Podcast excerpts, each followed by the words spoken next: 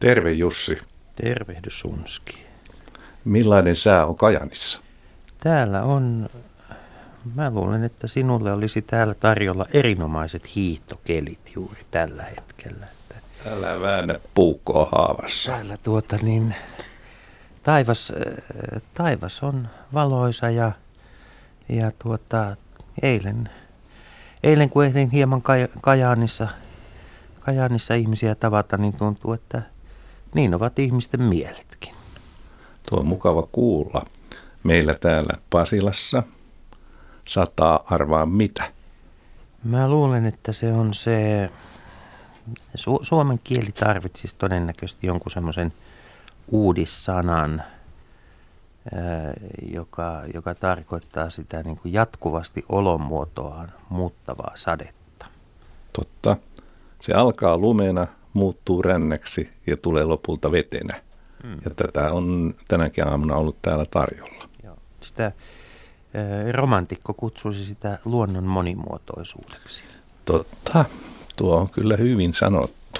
Mutta monimuotoisuutta on politiikassakin. Tuota, ja, ja tuota, niin, niin, kyllä täytyy sanoa, että kun täällä, täällä tässä on muutaman päivän ensin tuolla, tuolla tuota Pohjois-Karjalassa ja sitten, sitten täällä Kainuussa kierrellyt, niin kyllä tuo keskustapuolueen Gallup-kannatus ja, ja Juha Sipilä puolueen keulakuvana, niin se herättää monimuotoisia kysymyksiä ja pohdintoja ihmisissä. Ahaa, tuo on jännittävää kuulla, koska minä tapasin maanantaina Sipilä. No niin. Eli hän oli kutsunut politiikan toimittajia kesärantaan virka-asunnolleen jouluklökeille. Ja tuota, se oli sellainen niin sanottu taustatilaisuus, joten en voi kertoa, mitä siellä puhuttiin, mutta voin kertoa, miltä Sipilä näytti. No niin. Ja kun kuuntelin häntä, niin yhtäkkiä minun rupesi naurettamaan, koska hän puhui kuin Puljujärvi.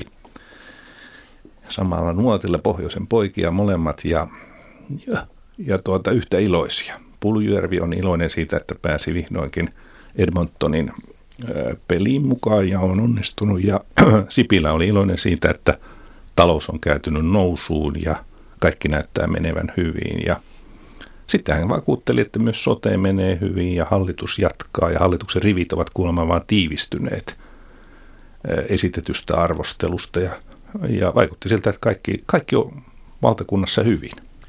No puhuiko hän nyt tässä yhteydessä keskustapuolueen riveistä? Ei. Itse asiassa unohdimme kokonaan keskustapuolueen ja iloitsimme siitä, että, että tuota, asiat on näin hyvässä järjestyksessä ja sitten, oliko se nyt keskiviikkoaamuna, tuli kylmä suihku, kun uusi Yleisradion kalp tuli, anteeksi, Hesarin kalpaan se tällä kertaa olikin, niin tuota, ulos ja se näytti sitten keskustalle hirveitä lukuja hirveän huonoja lukuja ja, ja vielä huonompia lukuja keskustan tukipuolueelle eli sinisille. Tota, onko tässä nyt sellainen tilanne, että siis kun mulla on tullut sellainen olo, että Juha Sipilä ja keskustapuolueen yhteenlaskettu kannatus on pysynyt suht samana. Eli, eli siis Sipilän arvostus nousee, mutta keskustan kannatus laskee. Tuo on mielenkiintoinen matemaattinen kuvio. Tuo ehkä se niin sanottua poliittista matematiikkaa. Niin, jotenkin tuntuu, että Sipilä on suositumpi muissa puolueissa kuin keskustassa tällä hetkellä. Ilman muuta.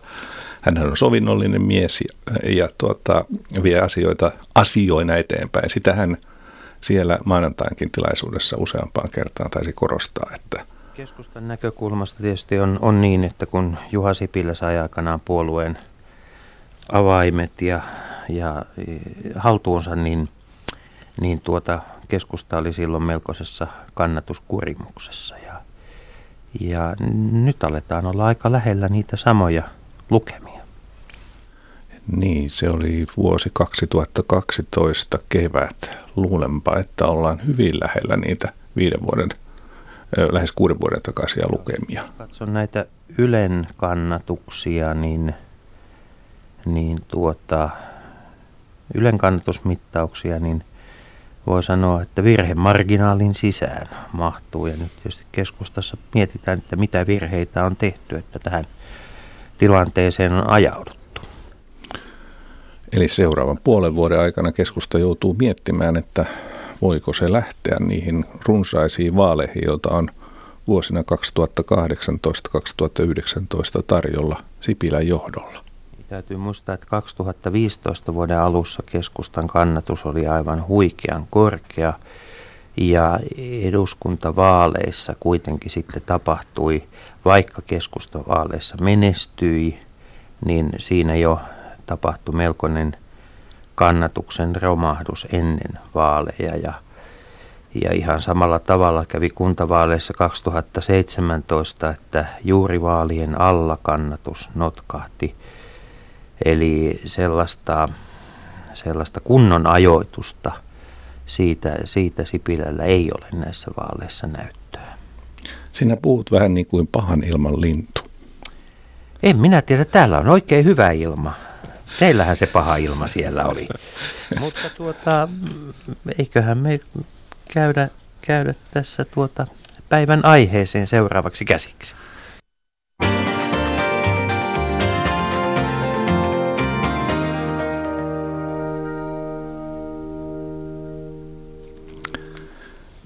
Täällä Yle Kainuun studiossa on kanssani Tytti Määttä. Tervetuloa lähetykseen. Kiitoksia. Ja tuota, sinulla on nuoresta iästä huolimatta pitkä kokemus erilaisista kunnallisista, kunnallisen vaikuttamisen ja päätöksenteon muodoista. Öö, osa turkulaisista varmaan muistaa sinut vielä valtuutettuna, eikö niin? No näin voi olla, että osaa muistaa. Että... Mit, mit, mitkä sinun vuodet olivat, kun olit Turun valtuustossa? Oliko se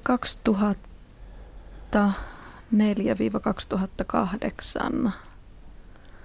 Näin se taisi olla. Ja olit ennen sitä jo täyt, päättämässä Turun, ää, Turun tuota, julkisen liikenteen asioista, eikö niin, lautakunnassa? Joo, joukkoliikennelautakunnassa ja sitten valtuustoaikana olin sivistysasioiden parissa sitten hyvinkin vahvasti siellä tekemisissä ja ylioppilaskunnassa hallituksessa sitten hallituksen varapuheenjohtajana. Ja sieltä tie vei sitten, eikö niin, aina tai kuntaliiton palvelukseen? Joo, sitten 2007 aloitin työskentelyn Suomen kuntaliitossa pienten kuntien ja maaseudun erityisasiantuntijana. Ja sitten tämä erityisasiantuntijuutta on se, sitten koeteltu ihan käytännön töissä ensin Vaalassa ja nyt sitten siirryt Kuhmon, Kuhmon kaupunginjohtajaksi. Kyllä, ja käytännön työtä nimenomaan on kuntajohtaminen, eli hmm. on päässyt sitten ihan käytännössä miettimään, että miten ne lait ja uudistukset vaikuttaa täällä paikallisella tasolla. Ja tämän lisäksi olet myös tämmöisen pienten kuntien vai oliko se harvaan asuttujen kuntien vai syrjäisten kuntien verkoston vetäjä. Eli on olemassa tämmöinen yhteistyöverkosto, jolla on ollut vuosien varrella erilaisia nimiä. Joo, eli on tämmöinen maaseutupolitiikan neuvostoalainen harva asutun maaseudun verkosto ja sen puheenjohtaja olen ollut pian kymmenen vuotta. Suomen kuntaliitolla on myös tämmöinen pienten kuntien neuvottelukunta ja siinä olen jäsen. Näin. Ja nyt minä saan, pääsen sanomaan, arvoisat radion kuuntelijat, ne sanat, jotka jokainen haluaa aina radiotyössä silloin tällöin lausua. Pasila, olkaa hyvä. Kiitos. Kiitos Tytti ja Jussi. Täällä Pasilan studiossa on kanssani Timo Aro. Tervetuloa Timo. Kiitos, kiitos. Ja Timo on kotoisin Porista, josta hän on tänä aamuna lennähtänyt 35 minuutin mittaisen lennon tänne tänne Helsinkiin ja Pasilaan. Ja Timo on Porin kaupungin palveluksessa, mutta virkavapaalla, näinkö on? Kyllä. Ja teet tutkimustyötä, tällä hetkellä työskentelet konsulttina. Kyllä. Ja nimenomaan sinun spesiaalialasi on, on jo pitkään ollut aluekehitys, väestökehitys ja Suomessa tä, tällä puolella tapahtuvat suuret muutokset.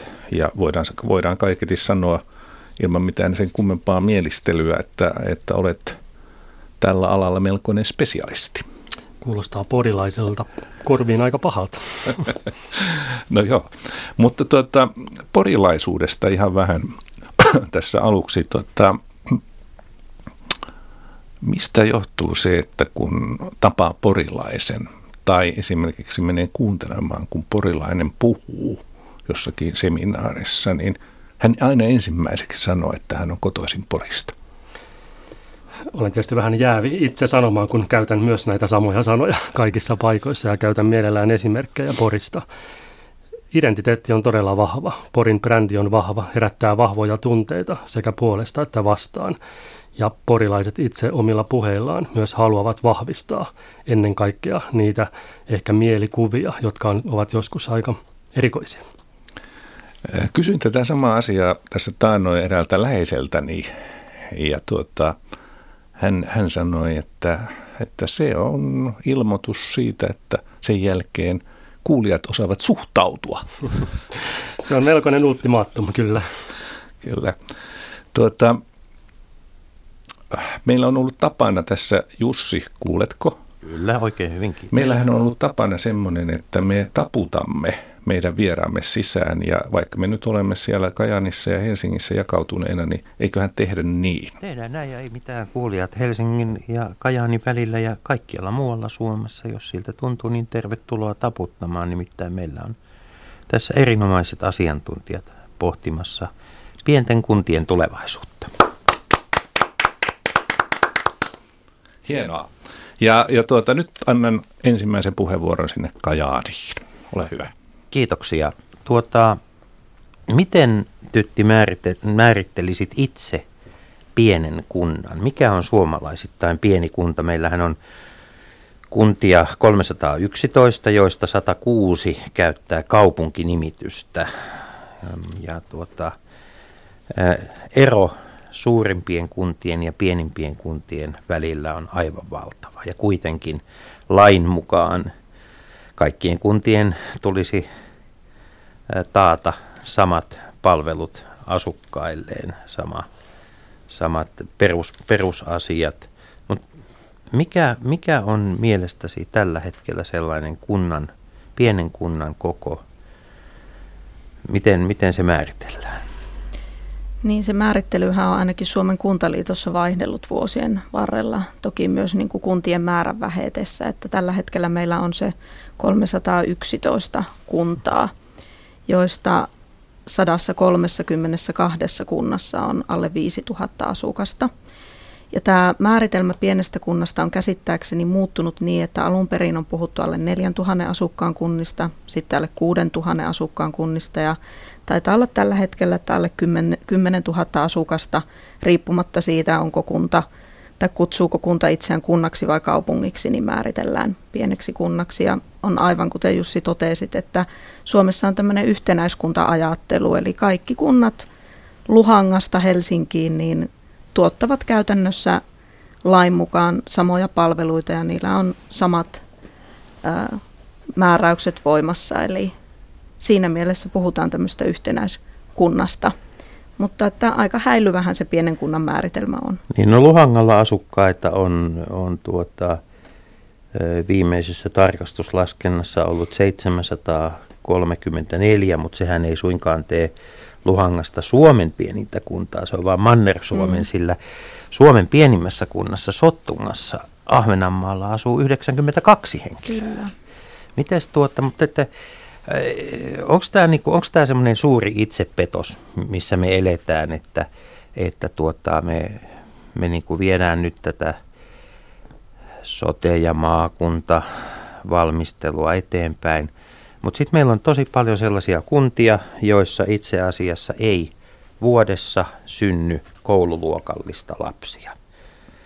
Niin joudutaanko me jossain vaiheessa sanomaan, että – syntyvyyden näkökulmasta täytyy olla joku minimi tai jostain, mitä kautta se niin kuin kunnan toiminnallisuuden kautta ne minimit tulee vastaan? Ihan arjen työssä. Mm. No tietysti on aika vaarallista lähteä määrittelemään sitä kunnan kokoa pelkästään asukasmäärällä.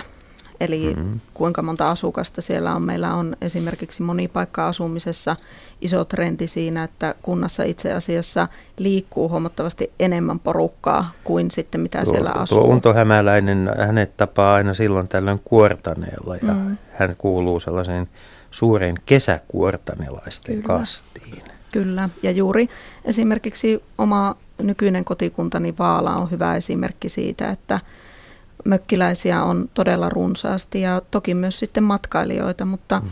kyllä tietysti rehellisyyden nimissä täytyy sanoa, että kun kunta sitten miettii niitä omia peruspalveluiden tuottamisia, niin täytyy toki ottaa huomioon sitten se, että kuinka paljon lapsia syntyy ja miten perusopetus pystytään järjestämään ja varhaiskasvatus. Ja haluan tähän sanoa sen, että kunnathan ovat hyvin erilaisia, myös pienet kunnat. Eli kuntien koko vaihtelee valtavasti, että puhutaan vaikka Inaarista, Kuhmosta, Suomussalmesta, jotka ovat kaikki asukasmääriltään pieniä kuntia, mutta maantieteellisesti hyvin laajoja. Harva asutuille kunnille on hyvin tyypillistä, että ne tuottavat lähes kaikki peruspalvelut lähipalveluna, eikä seudullisia palveluita juuri ole saatavilla, kun taas sitten kaupunginläheiset kunnat tukeutuvat monissa eri palvelu, palveluissa, niin myös sitten niihin keskuskaupunkien tai sitten tämmöisten maakuntakeskuksien palveluihin. Eli puhutaan hyvin erityyppisistä kunnista, myös kun puhutaan pienistä kunnista. Niin ja sitten jos me puhutaan kuntien niin kuin tästä koosta, niin Suomen pienin kuntahan on tuollainen noin Monakon kokoinen, eli kuuden kilometrin kokoinen kauniainen.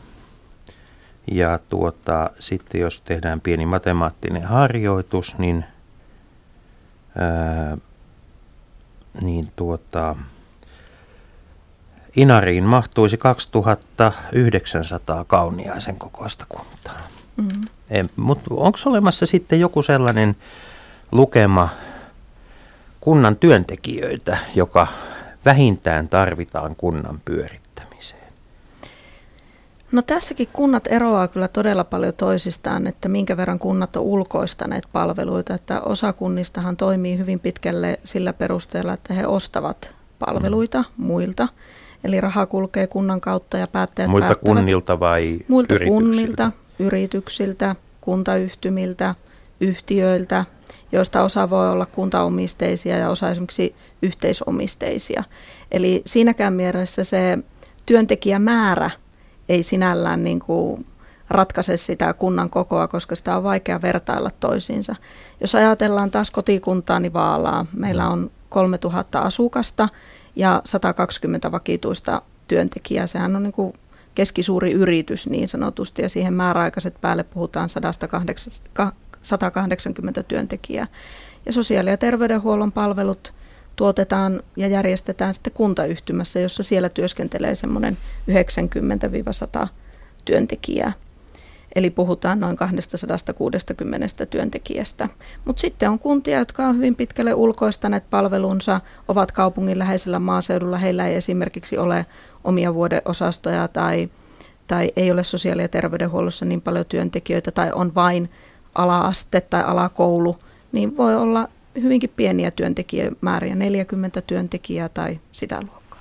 No, onko sitten mielestäsi jokin raja siinä, että, että voiko olla kuntia, jossa on liikaa kunnan tai valtion työntekijöitä ja liian vähän yksityisen sektorin työntekijöitä? Onko tämä niin kuin kunnan kannalta merkittävä asia vai onko se sitten enemmän semmoinen valtakunnallisesti pohdittava murhe?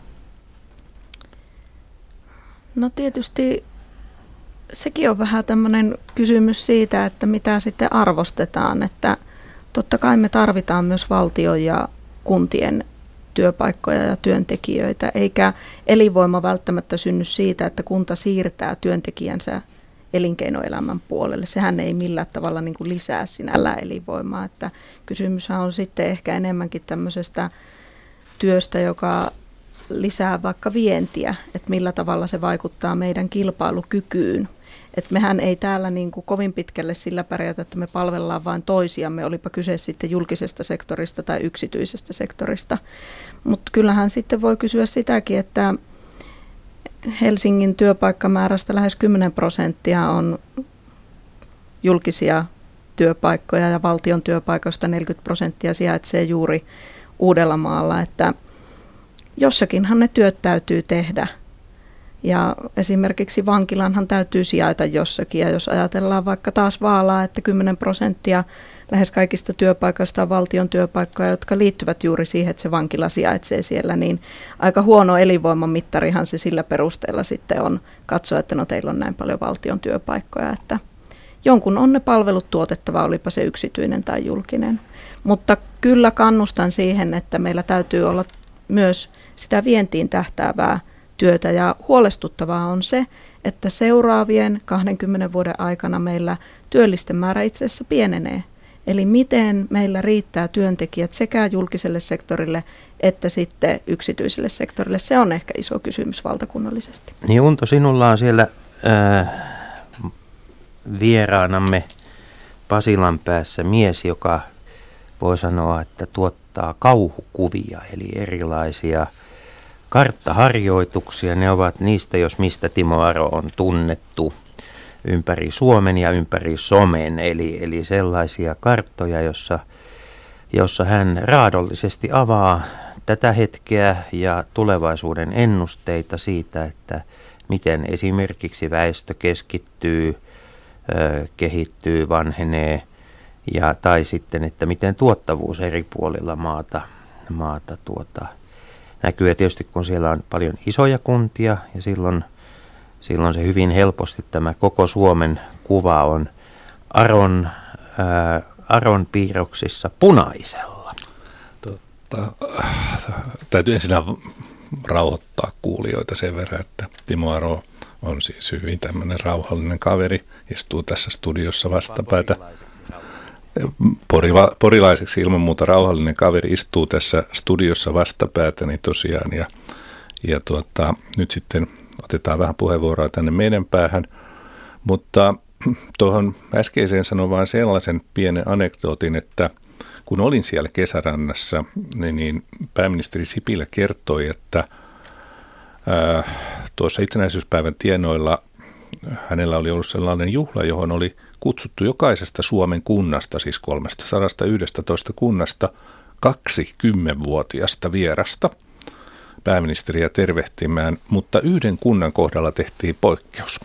Ja se oli Savukoski, koska siellä on kolme kymmenvuotiasta ja katsottiin oikeudenmukaiseksi, että kaikki kolme pääsivät pääministerin vieraaksi. Mutta olihan se hätkähdyttävää, että, että yhdessä kunnassa kymmenvuotiaita on vain kolme. Kyllä sekin jostain kertoo. Tuota, Timo Haro, Jussi tuossa mainitsikin jo siitä, että sinä olet tunnettu näistä, näistä karttaharjoituksista, joissa kuvaillaan sitä, minkälaisia muutoksia Suomessa on tapahtunut ja myöskin pyrit arvioimaan, että minkälaisia muutoksia tulee tapahtumaan. Meillä on nyt 311 kuntaa ja katsoin tuossa, että vuonna 1970 meillä oli 518 kuntaa. Eli aikamoinen pudotus on ollut 47 vuodessa. Öö, mitäs sinä sanot, mikä on kuntien määrä kymmenen vuoden päästä? No tämä on tietysti kysymys, mikä tulee usein, usein vastaan ja itse asiassa jos tarkastelee viime vuosien kehitystä, niin kuntien määrä ei ole kovin paljon vähentynyt. Keskimäärin viimeisen 10-15 vuoden aikana on poistunut 4-5 kuntaa per vuosi, muutamaa tällaista poikkeama lukuun ottamatta. Mutta on ihan selvää, että kyllä kuntien määrä vähenee, mutta se vähenemä on varmaan aika maltillista. Paljon jää kiinni siitä suuresta sote-uudistuksesta ja sen vaikutuksista sote-uudistuksen odotus ja sote-uudistuksen mahdollinen toimeenpano tulee tarkoittamaan sitä, että monet kunnat katsovat omaa asemaansa ja tekevät ehkä sen jälkeen johtopäätöksiä. Onko mahdollisuus jatkaa itsenäisenä, kuinka kauan on mahdollisuus olla itsenäisenä ja millaiset, millaiset ovat tulevaisuuden näkymät. Mutta en usko mihinkään radikaaleihin liikkeisiin. Tuota, tässä kuitenkin, jos katsotaan tätä 40-50 vuoden mittaista periodia, joka, joka alkoi silloin 60-luvun loppupuolella, kun sanotaan, että Suomi alkoi muuttua sellaiseksi kuin se nyt on alueellisesti, niin onhan tämä, onhan tämä ihan valtava, valtava muutos. Siis jos, jos puhutaan siitä, että mikä on ollut Suomen suurin kansanliike su, su, sadan vuoden historia aikana, niin kai se nyt on ollut muut, maan sisäinen muuttoliike. Kyllä. Kyllä, ja ei me turhaan puhuta esimerkiksi suuresta muutosta 70-luvun vaihteessa. Se oli valtava murros, milloin elinkeinorakenne murtui, toimialarakenne murtui ja ihmiset olivat liikkeellä. Maaseudulta muutettiin kaupunkeihin idästä ja pohjoisesta etelään ja lounais-Suomeen ja Ruotsiin siirtolaisiksi. Mutta ehkä on vähän jäänyt peittoon on se, että se kehitys, mikä 2000-luvulla on tapahtunut, meillä on todella valtava mullerus myös tällä hetkellä käynnissä kun tarkastellaan ihan faktisia lukuja, niin muuttoliikkeessä... Heitäpä, heitäpä pöytään tosiaan. Puhutaan nyt nimenomaan 2000-luvusta. No, Ole hyvä. Joo, kyllä. E- ennen kaikkea sama muuttoliike on tälläkin hetkellä käynnissä ja se on ikävä, hiljaa hiipivä ilmiö taustalla. Jos me katsomme ihan lukuja, niin tällä hetkellä monet muuttoliikkeeseen liittyvät luvut ovat lähellä sitä, mitä oli 70-luvun vaihteessa. Tuo kuulostaa hurjalta, se on koska hurjaa. itse muistan, muistan mm. 70-luvun muuttoliikkeen, jonka seurauksena itsekin asun nyt Helsingissä. Kyllä, ja se, että uutena piirteenä on myös tämän perinteisen alueeroja aiheuttavan kuntien välisen muuttoliikkeen lisäksi koko ajan lisääntyvä maahanmuutto, mikä on luonteeltaan vielä keskittymishakuisempaa, mitä on maan sisäinen muuttoliike.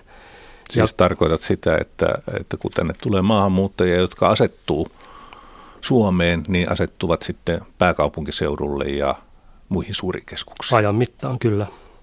Ja on kaksi päällekkäistä mekanismia. Kuntien välinen muuttoliike, joka on aika vilkasta tälläkin hetkellä, ja sitten lisääntyvä maahanmuutto. Ja se tarkoittaa käytännössä sitä, että ne alueet, jotka saavat muuttovoittoa, saavat sitä maan sisältä ja saavat sitä ulkomailta. Ja kun muuttajissa yliedustettuja ovat nuoret ja nuoret aikuiset, noin neljä viidestä muuttajasta on alle 35-vuotias, se vaikuttaa taas positiivisesti näiden muuttovoittoisten alueiden luonnollisen väestön lisäykseen. Eli alueelliset erot tämän demografisen kehityksen vuoksi tahtovat karata molemmat ääripäät toiseen suuntaan. Eli on menossa tämmöinen melkoinen kierre. Ymmärränkö oikein, että tavallaan niin syyt ja seuraukset tukee toinen toisiaan koko ajan? Kyllä voisi sanoa, että on menossa sekä positiivisen kasvun kierre, missä positiiviset tekijät vahvistavat toinen toisiaan, mutta sen rinnalla on myös tällainen supistuva, supistuvien vaikutusten kehä, missä yksi negatiivinen tekijä johtaa helposti toiseen. Ja väittäisin, että se on kuitenkin uusi piirre, että nämä molemmat ääripäät vahvistuvat koko ajan. Ja sillä tavalla tämä kuntakenttä on myös aika rajussa muutoksessa. No miten, mikä tämän kaiken seuraus sitten on, jos ajatellaan tätä kymmentä vuotta? Unohdetaan nyt vähän sote, sote oma, oman, ö, oman tuota, lokeroonsa, niin tuohan, tuohan kuulostaa siltä, että meillä on kymmenen vuoden päästä, joka on semmoinen kohtuullinen perspektiivi, niin meillä on alueita, jotka, jotka on tyhjiä. Niin ehkä meillä on samaan aikaan nyt kolme trendiä päällekkäin. Voimakas keskittymiskehitys ja samaan aikaan aika voimakas supistumis- ja harvenemiskehitys. Mutta meillä on myös ensimmäisen kerran selkeitä merkkejä siitä, että jos tarkastellaan vaikka viimeisen kymmenen vuoden kehitystä, niin on yhä enemmän sellaisia alueita, jotka ovat kokonaan autioituneet vakituisista asukkaista.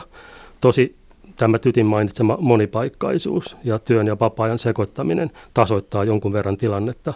Mutta olemme siinä tilanteessa, mitä esimerkiksi Ruotsi on kokenut jo 10-15 vuotta aikaisemmin ja monet muut maat. Tulemme vähän jälkijunassa. Uskallatko tässä, niin kuin me ollaan kahdestaan täällä studiossa, niin uskallatko sitten puhua myöskin alueiden tai paikkakuntien nimistä? No en ehkä haluaisi puhua paikkakuntien nimistä, vaan enemmän puhuisin kaupunkialueista ja maaseutualueista. Kaupunkialueet ovat aika vahvalla kasvuuralla. Ja kun puhutaan maaseutualueesta, maaseutualueesta kaupungin läheinen maaseutu ja maaseudun paikalliskeskukset ovat edelleen kasvussa ja tulevaisuus on ihan kohtalainen. Se, missä on suurimmat vaikeudet, liittyvät harvaan asuttuun maa, maaseutuun ja ydinmaaseutuun. Ja sitä aluetta löytyy tasaisesti ympäri Suomea. Itse asiassa 65 prosenttia koko Suomen maapinta-alasta on harvaan asuttua maaseutua. Eli kaksi kolmasosaa. Kyllä. Joka tarkoittaa silloin sitä, kun piirrellään kun sä seuraavan kerran piirtelet näitä, näitä tuota kaavioita tai kartta, teet karttaharjoituksia, niin tuota, sinne sitten tulee se tosiaan sellaisia alueita, jos, jossa ei oikein ole elämää. Ei siinä itse asiassa ole mikään uusi asia, että se kehitys on jatkunut jo pitkään, että kaikki väestökehityksen ja aluekehitykseen liittyvät ilmiöt tapahtuvat keskipitkällä tai pitkällä aikavälillä. Ja se kehitys, mikä nyt Suomessa on tällä hetkellä pinnalla, eli tällainen tietynlainen alueellinen eriytyminen, kasvavien ja supistuvien alueiden karkaaminen kauemmaksi toisistaan, se kehitys on ollut jo pitkään näkyvissä – mutta ne ovat myös niitä asioita, joista on erittäin vaikea käydä minkäännäköistä yhteiskunnallista keskustelua, koska silloin tunte, tunnetekijät ovat erittäin vahvoja ja jokainen puolustaa omaa kotipaikkaansa, syntymäpaikkaansa, sitä missä on ne omat siteet olemassa – ja itse asiassa, jos tarkastelee Suomen kehitystä, niin se sama kehitys näkyy kaikissa maakunnissa, maakuntien keskuskaupunkien ja maakunnan niin muun alueen. Tarkoitat, että se sama kehitys näkyy myös maakuntien sisällä? Kyllä, että sama kehitys näkyy niin Suomen suuralueiden välillä, näkyy maakuntien sisällä ja mitä pienemmälle aluetasolle tulee, niin samat ilmiöt eri mittakaavassa tulevat näkyviin. Ö- tähän on hyvä, hyvä tuota esittää vielä yksi kysymys ennen kuin annetaan sinne Kajaaniin taas puheenvuoro. Timo Aro, onko joku poli, onko poliittisella äh, taholla, siis puhun eduskunnasta ja hallituksesta ja puolueesta, onko realismia arvioida, että onko, on, onko olemassa joku keino, siis semmoinen vipuvarsi, jolla tätä, tätä, äh, tätä voimakasta kehitystä voidaan, voidaan tuota, ohjata toiseen suuntaan, jotenkin hillitä? No, tämä on se perinteinen kanssa kysymys, että Suomessa on perinteisesti aluekehitystä ajateltu nimenomaan väestöään menettävien alueiden näkökulmasta ja muuttotappiollisten alueiden näkökulmasta. Ja kasvavien alueiden haasteet on yleensä jätetty omaan onnensa nojaan. Ja se kysymys on varmaan se, että halutaanko siihen kehitykseen vaikuttaa. Ja jos kehitykseen halutaan vaikuttaa, mitä konkreettisia toimenpiteitä on olemassa. Meillä on pitkä perinne ja myös onnistumisia, missä ollaan pyritty tasapainottamaan alueellista kehitystä. Ehkä paras yksittäinen esimerkki on meidän korkeakouluverkosto, jolla on kiistatta ollut iso vaikutus sillä, että koko maa on pysynyt näinkin pitkään asuttuna. Mutta jos halutaan oikeasti niin pysäyttää, hillitä tai kahlita ihmisten liikkuvuutta, niin se ei minusta ole tätä päivää. Eli, eli kysymys on lähinnä siitä, että pitäisi pystyä tekemään järkeviä panostuksia, jo, jo, joiden pystytään osoittamaan, että ne kannattaa tehdä ja positiivista niin porkkana heiluttaa mieluummin kuin yrittää ihmisiä pitää juurillaan. Kyllä, nimenomaan positiivinen edellä ja hakemalla niitä hyviä onnistumisia, joita on kiistatta ympäri maata olemassa. Itselleni oli suuri hämmästys, kun katsoin tässä tilastoja ensimmäisten, ensimmäisen lapsen syntymää suomalaisperheessä, niin vanhemmat ovat silloin kolmissa kymmenissä. Ja me kaikki tiedämme, että väestö ikääntyy, väestö vanhenee, mutta sitten ää, meillä on toisessa päässä tapahtuu todennäköisesti vähemmän kuin olemme odottaneet ja olettaneet. Miten paljon tämä vaikuttaa sitten Suomen tulevaisuuteen? Joo, jos me tarkastellaan nimenomaan syntyvyyttä ja syntyvyyden alenemista, niin luulen, että ne viime vuosien kehitys jolloin syntyvyys on ollut poikkeuksellinen alhaista, on jollakin tavalla kuitenkin yllättänyt meidän kaikki. Ja samaan aikaan kuolleisuus on kasvanut meidän väestön ja ikärakenteen ihan muutoksen seurauksena. Ja tämä näkyy yhä konkreettisimmin useammilla alueilla. Väitän, että monet aluekehitykseen tai tällaisen alueellisen eriytymiseen liittyvät ongelmat tulevat oikeastaan sen tähden nyt vasta näkyville, koska monta vuosikymmentä luonnollinen väestön lisäys eli syntyvyyden korkeus peitti näkyvistä muuttoliikkeen aiheuttamat ongelmat. Ja nyt ollaan ensimmäisen kerran siinä tilanteessa, että syntyvyys alenee, kuolleisuus kasvaa, työikäisen väestön määrä vähenee ja sitten siihen päälle vielä muuttoliike. Ja se tekee hyvin pahaa jälkeä nimenomaan osalla alueita.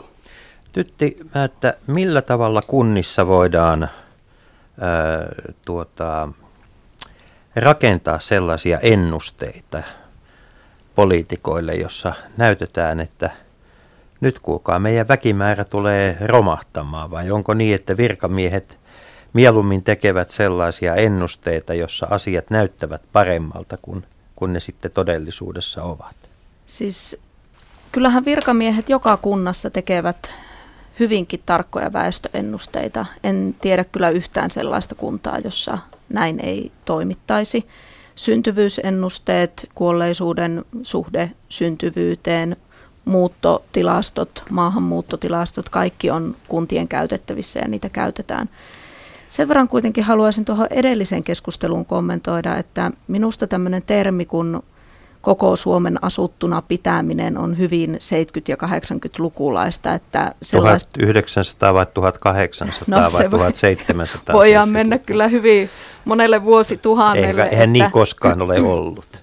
niin, ja jos itse ajattelen niin kuin tilannetta, niin, niin Timo Aro tässä ihan ansiokkaasti kuvasi tätä meidän väestökehitystä ja muuttoliikettä. Ja itse näen sen niin, että muuttoliikettähän täytyy olla – Muuttoliikehän on mahdollistanut esimerkiksi kaupunkien kasvun, eli kilpailukyvyn kehittymisen. Suuret ikäluokat syntyivät maaseutualueilla, heidät peruskoulutettiin siellä ja he lähtivät rakentamaan kaupunkeja. Nyt heidän vanhempansa asuvat syvällä maaseudulla ja tarvitsevat sosiaali- ja terveydenhuollon palveluita. Ja me ollaan tiedetty tämä jo kymmeniä vuosia, että näin tulee käymään. Meillä on tällä hetkellä sellainen tilanne, että harvaa asutun maaseudun kunnissa on avoinna työpaikkoja, johon me ei löydetä työntekijöitä. Ja muuttoliike on erittäin tarpeellinen ja se täytyy suuntautua sinne, missä on avoimia työpaikkoja, eli myös maaseutualueille. Eli me emme saa tavallaan ajatella näin, että koko Suomi täytyy pitää asuttuna, minkälaisia toimenpiteitä tarvitaan väestöä väheneville alueille tai että meidän täytyy kiihdyttää kaupunkikehitystä, vaan meidän pitää ajatella niin, että meidän pitää edistää ihmisten muuttamista sinne, missä on työtä. Oli se työ Kuhmossa, Vaalassa, Enontekijöllä, Inaarissa tai Helsingissä tai siellä uuden kaupungin autotehtaalla. Eli meidän pitää nähdä pikkusen pitemmälle kuin vain hokea sitten tätä kaupungistumiskehityksen mantraa. Tämä minä tässä hymyilen leveästi, koska minulla on sellainen kokemus suomalaisista kuntapäättäjistä, että hyvin moni kuntapäättäjä ää, kertoo virallisissa esityksissä, että miten paljon ja miten hienoa on asua meidän kunnassamme ja, ja miten, miten niin kuin täällä on kaikki olosuhteet ja elinvoima ihmisille vaikka mistä päin maailmaa muuttaa tänne meille – ja sitten kun se e- esitys on pidetty, niin hän sanoo, että tiedätkö Jussi, että on sellainen mahtava homma, että meidän tyttö pääsi Pariisiin opiskelemaan. No, Eli tässäpä, tässäpä tullaankin yhteen tärkeään asiaan, nimittäin siihen, että Aro tuossa juuri kuvasi sitä, että neljä viidestä muuttajasta on alle 35-vuotiaita. Ja itse olen paluumuuttaja Vaalaan ja näen, että on erittäin hyvä, että ihminen asuu myös muualla kuin sillä samalla paikkakunnalla koko elämänsä. Hän hankkii sillä tavalla itselleen kokemuksia, osaamista ja itse ainakin koen, että halusin tulla sitten näitä, tätä osaamista käyttämään oman synnyinseutuni hyväksi, sen alueen, joka koulutti minut ja kasvatti minut. Ja meillä, meiltähän muuttaa myös ulkomaille ihmisiä ja me puhutaan tämmöisestä aivovuodosta. Eli miten me saadaan myös näitä osaajia takaisin Suomeen. Ja niin kuin jo aiemmin sanoin, Suomen iso haaste tulee olemaan se, että meillä työikäisen väestön määrä alenee. Vaikka robotisaatio tai teknologia korvaa työtä, tai työntekijöiden työpanosta. Me tarvitaan siitä huolimatta työntekijöitä ja meillä tulee olemaan todella kova kilpailu hyvästä työvoimasta – Maaseudun ihmiset on ollut kaupungeille erittäin iso työvoimareservi, ja se reservi on muuten loppumassa. Ja Pohjois-Pohjanmaalla ja Kainuussa on käyttänyt paljon puheenvuoroja siitä, että meidän pitää pitää meidän nuorista kiinni.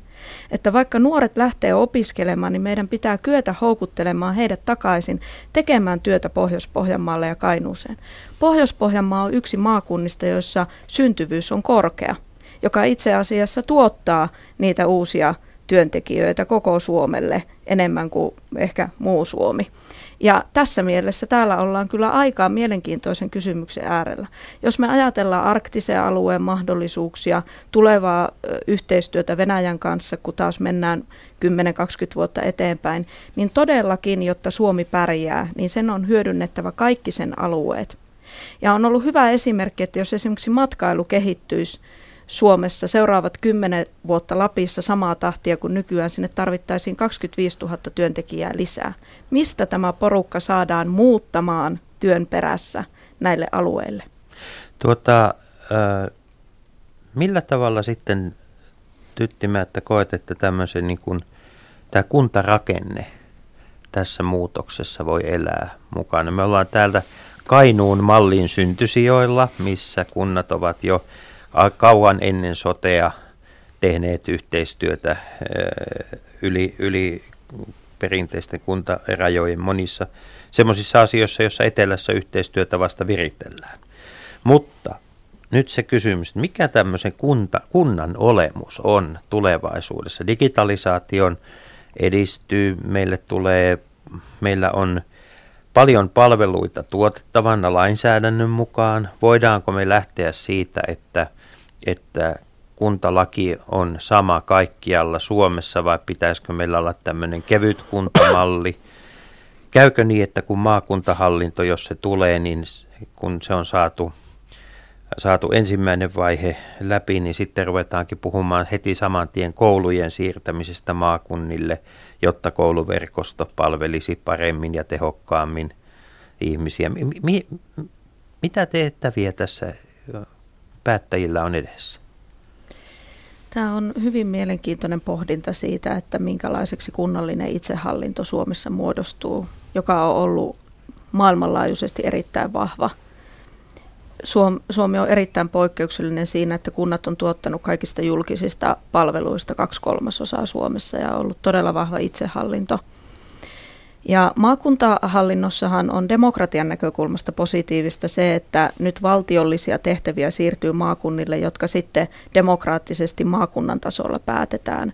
Mutta toki pienen kunnan ja kuntien näkökulmasta yleisesti niin voidaan katsoa, että, että siinä mielessä päättäminen sosiaali- ja terveydenhuollon palveluista etääntyy siitä peruskunnasta.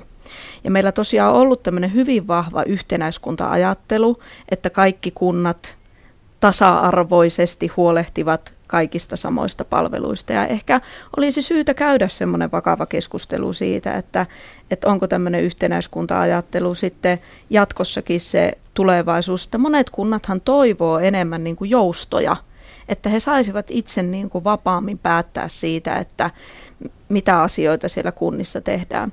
Minusta yksi hyvä esimerkki joustavuudesta on ollut lukiokoulutus, missä kunnat ovat itse saaneet päättää, että järjestävätkö he lukiokoulutusta vai eivät.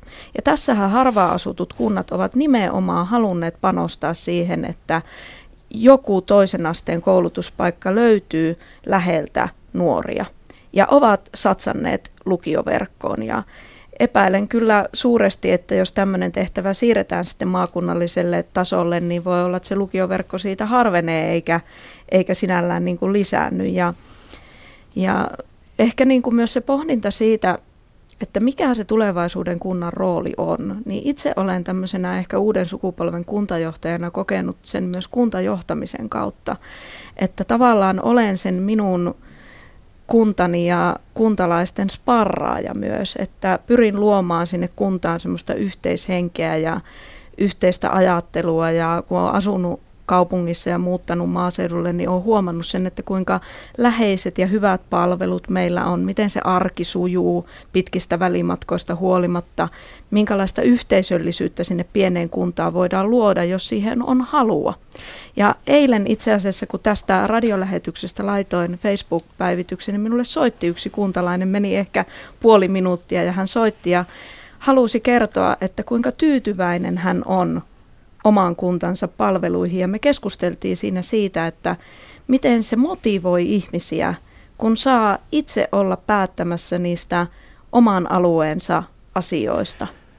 No vielä ennen kuin palaamme, lähetys palaa tuonne Pasilan päähän, niin mikä on sitten sinun näkemyksesi kiinteistöjen arvon kehityksestä ja sen vaikutuksesta suomalaisten niin kuin kuntien tulevaisuuteen, koska suomalaisille perheille se oma itse omistettu talo tai, tai, tuota, tai asunto-osake on hyvin usein se elämän mittaisen työnteon säästö, joka on sitten ajateltu seuraavalle sukupolvelle siirrettäväksi. Ja nyt on hyvin hälyttäviä näkemyksiä esimerkiksi Hypon puolelta esitetty siitä, että mikä on tämän puolen tulevaisuus. No siinä varmaan täytyy eritellä hieman niin kuin julkisesti omistettuja kiinteistöjä, mä puhun, yritysten Mä puhun nyt niin kuin yksityisten. yksityisten. Ihmisten, mä puhun ihmisten kodeista. No jos ajattelet muuttoa maaseudulle ja ostat jo rakennetun kiinteistön, niin sehän on hyvin edullinen. Voin kertoa omakohtaisen esimerkin. Tien tonnilla saat vaikka mitä. Oma kotitalo 174, mm. niin lähtee alle sadalla tuhannella mm. eurolla ja siinä on todennäköisesti myös järvimaisema. Että se ei ole elämänmittainen mm. tuota, velkakierre, kun taas sitten yksiö pääkaupunkiseudulla voi hyvinkin olla niin kuin loppuelämän maksuposti. Mutta se, että miten nämä säilyttävät arvonsa, niin se on tietysti se toinen puoli. Mm. Niin maaseudulla on se hyvä puoli, että, että se maa monissa paikoissa, varsinkin ranta-alueella, säilyttää arvonsa huomattavasti paljon paremmin kuin se kiinteistö. Et se mikä ongelma tietysti on, niin niillä, jotka haluavat rakentaa itselleen uuden kodin, niin se rakentaminenhan maksaa lähes yhtä paljon maaseudulla kuin kaupungissa. Ja sen arvo, ja kun aletaan miettimään sitten, että saatko esimerkiksi lainarahoitusta, Kyllä. niin on yksi iso kysymys. Ja tämähän korostuu myös harva-asutun maaseudun yrityksillä. Eli kun vakuusarvot ovat pieniä, pieniä, niin se lainan saantimahdollisuus siinä on sitten heikentynyt. Se on ihan totta. No Unto, sinullakin on ihan omaa koulutustaustaa tässä niin kuin kunta, kuntapäätöksentekoon liittyvissä asioissa. Olet niitä opiskellut 70-luvulla, niin miltäs tämä tytin maalaama toimenkuva kunta, kunnanjohtajan tai kaupunginjohtajan tuota pestistä, niin Kuinka paljon se on kehittynyt niistä ajoista? Pitää paikkansa Jussi, että olen todellakin opiskellut Tampereen yliopistossa monenlaisia kunta-alaan liittyviä aineita ja kurssikavereistani monet ovat, ovat kuntien ja kaupunkien johtavissa tehtävissä. Mutta jostain syystä hoksasin siinä opintojen loppuvaiheessa, että tämä ei ole se ura, johon minun pitää lähteä – lähdin sitten tälle, tälle toimittajauralle.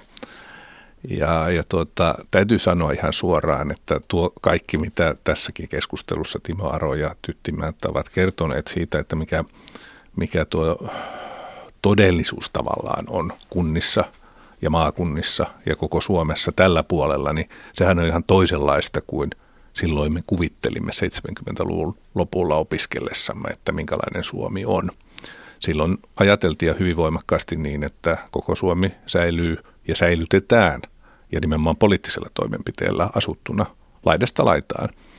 Ja, ja, ja tämä on ihan toisenlainen maa. Mutta, mutta sitten nämä suuret muutokset, joista tuossa äsken oli puhetta, niin lähtivät, lähtivät muokkaamaan maata ihan toisenlaiseen suuntaan. Mutta tuota Timo Aro, tuossa oli puhetta tästä kunnan asemasta tämän maakuntahallinto-uudistuksen ja sote-uudistuksen jälkeen. Sanoppa nyt suoraan, jääkö, jääkö kunnille oikeastaan mitään tehtävää? Kyllä jää, kyllä jää. Että se mikä on ehkä sääli ollut, että viimeiset kymmenen vuotta julkisuutta on hallinnut paras uudistus, sosiaali- ja terveysuudistus, kuntauudistus ja nyt maakuntauudistus. Ja se kaikki on vienyt tilaa keskustelulta, joka liittyy kuntien tulevaisuuteen ja tulevaisuuden kunnan tehtävien määrittelemiseen. Ja siitä olen vähän surullinen, että, että kaikki ne tehtävät, mitkä kunnille jäävät, ne ovat jääneet liian vähälle keskustelulle. Kunnat vastaavat edelleen koulutuksesta, kasvatuksesta, kaavoituksesta, hyvinvoinnin edistämisestä, kulttuurista, kehittämisestä ja ennen kaikkea kuntalaisten asioista. Ja ne ovat niin tärkeitä asioita, että ne pitäisi kaikissa näissä uudistuksissa nostaa paljon isompaan rooliin. Isommat kaupungit, isommat kunnat pystyvät sen tekemään, mutta mitä pienempi kunta on, sitä vähemmän on resursseja käytössä. Ja minusta pitäisi nyt energiaa siirtää nimenomaan tähän keskusteluun. Mikä on suomalainen kunta tulevaisuudessa? Millainen on hyvinvointikunta? Millainen on elinvoimakunta? Ja miten kuntalaisiin säilytetään se kosketus, etteivät ihmiset karkaa näiden uudistushimmelien taakse? Niin, meillä oli viikko sitten puhetta täällä suurista kaupungeista ja nimenomaan demokratiasta ja, ja demokratiasta lähiöissä. Mm-hmm. Ja, ja tutkija Eva Luhtakalle, joka on tätä asiaa tutkinut, niin sel- selvitteli meille sitä, että, että mikä siellä on tilanne, ja sehän ei kuulostanut millään lailla lohdulliselta tarinalta.